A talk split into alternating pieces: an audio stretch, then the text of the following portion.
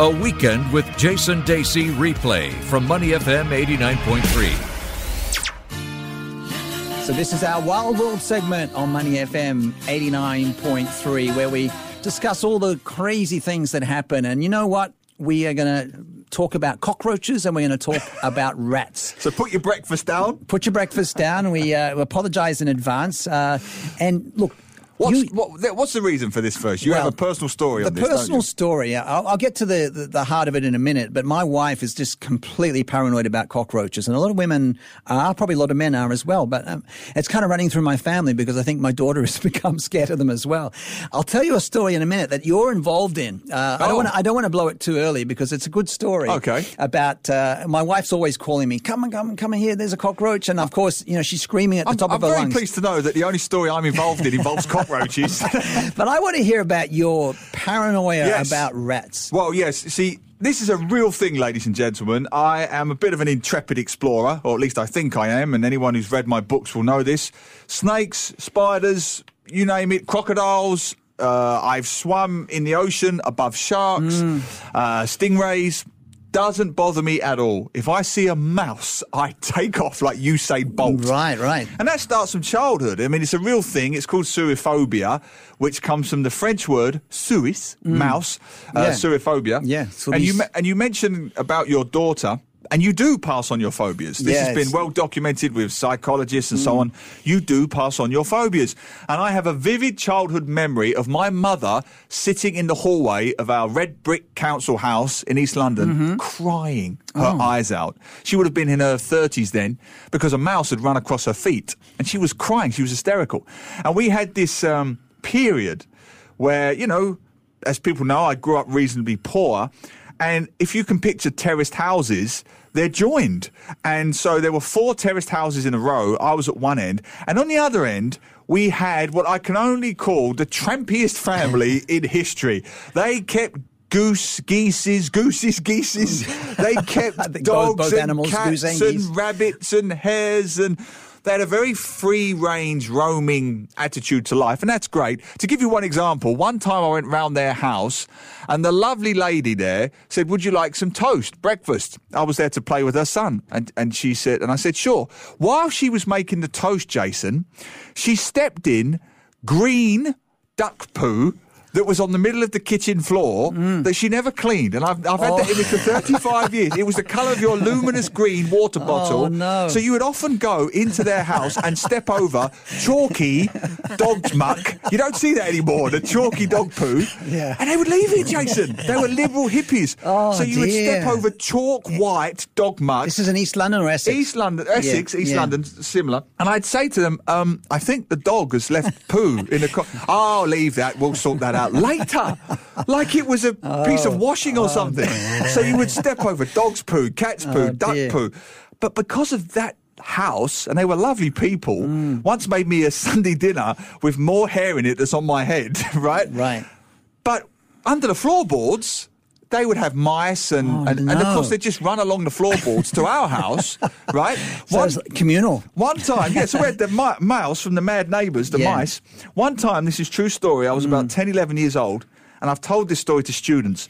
I came home from the Cub Scouts, I was in the Cub Scouts then, and my mother said, we were quite poor, there, were, there was tomato soup for you on the cooker stove. Mm. So I touched the handle of the saucepan. As I touched it, a mouse jumped out of the tomato soup. The greediest, fattest mouse you have ever seen was trying to Out of the tomato soup. on the, in the saucepan was trying to oh. eat his body weight in tomato mm. soup. Now it's important so to mice know like tomato soup. it was tomato. So oh. this is a blood red oh. mouse jumping onto the kitchen side, leaving blood red Oh, footsteps dear. all the way along.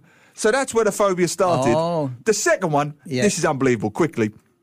Now, when you grow up poor, some Singaporeans do it as well. You have what in England we call lard, which Yeah. is the cooking oil. Yes, right? yeah, we know lard, You yeah. Mm. know lard, right? And when you're saving a few cents, you reuse it. And you can do it in a colder country. You Yeah. can't really do it in Singapore. So, in other words, you use the cooking oil for your potatoes or your meat. Uh, in those days, I ate meat, and then it solidifies overnight. Yeah. It turns back into Yeah, lard, that's right, yeah. and then you use it the next day, reheat it, re- reuse it. Right, save money. Lots of poor or working class families did this. Yeah, of course. Now here Goes we go. right back to medieval times. This greedy fat mouse climbs into the hot la- the hot oil, cooking oil, when it's Mm. still warm, starts to drink it in the Oh. oven, and because it's obviously so damn greedy, it doesn't get out when the lard starts to solidify around it. So the next day, Oh. I open up the oven, take out the cooking tray, and it's got a dead fat mouse trapped in the Oh, no lard. wonder. Lard went up the kitchen wall. Oh, Terrifying. No wonder. Okay, let me Never lost the phobia. Let me tell you my, uh, my my phobia about cockroaches surrounding you. And of course, there are three main cockroaches in Singapore: American cockroach, brown banded cockroach, and German cockroach. Which is the big one. Yes, and I'm not sure which cockroach. Probably the German one because you say that's the big one. So uh, imported. there was a there was a imported cockroach. So there was a cockroach in my my daughter's room, and my my wife was just going crazy. Quick, quick! there's a-" And of course, it's just you know you're seeing a cockroach. It's a cockroach. Get something! Get something! Get a piece of paper! Get anything! We have to get this. Get out! You know. I and bet she, I know where this is going. and she go said, on. quick, quick, quick. And I'm like, okay. I said, look, just calm down. No, no, you know, don't tell me to calm down. so this German cockroach, ah, welcome. That's very good to be here. Yeah, thanks for having us. So I just, I run into the cupboard. I just grab something. It's a piece of paper. I get the cockroach and then I run to the window and I throw it out the window. And she says, that piece of paper, whatever you do, make sure you throw that piece of paper away. It's disgusting. I open up the piece of paper. Neil Humphreys. Yes! this is Neil Humphreys' poster to Ella. Enjoy the book. Oh, my Signed by you. Oh, I thought it was a newspaper No, it's Neil Humphreys' poster for a book with tribute to Ella, my daughter. And I'm oh, like, oh, isn't that sweet? So I'm like, I can't really throw this away. I'm gonna, I mean, Neil's my co-host on Money FM. I'm not going to throw this piece of paper away. And so I just sort of slip it into the drawer. My wife is. I hope she's not listening. She doesn't know that the cockroach paper Yeah. is back in the drawer. But there is. You're, oh my word! Well, I'm glad to have helped. I'm glad to have helped. So you helped get rid of the German cockroach. But the thing is, I'm an eco-friendly. That's an eco-friendly book, Jason, and you're using it to kill things. I didn't kill it. I just put it out to uh, Yeah, Marine yeah. Parade. No, it's, like, it's now having a better better life in East Coast life Park. in Singapore. No, because I got a friend who works for a. And I, I'm going to give you good advice and Yeah. good uh, Singaporean advice here. I have a guy who comes. I won't name his company because Yeah. there are lots of pest control companies. I don't have that problem. Touch wood. And the reason for that is a friend of mine said. He never gets cockroaches ever, never gets ants. I get someone come to my house every two months. He sprays the whole apartment. Right. I don't get a single ant. I literally get cockroaches Really? flying. To, well, they don't, but if they did, they, what is this? And they turn around and go back out. Right. So I don't get anything. So no more lard, lard No, uh, nothing. mouse? Not even an ant. Not even an ant. It's like No way. literally. I've literally seen flies come into my apartment. So Oh. what is this? Turn around and go back out. Right.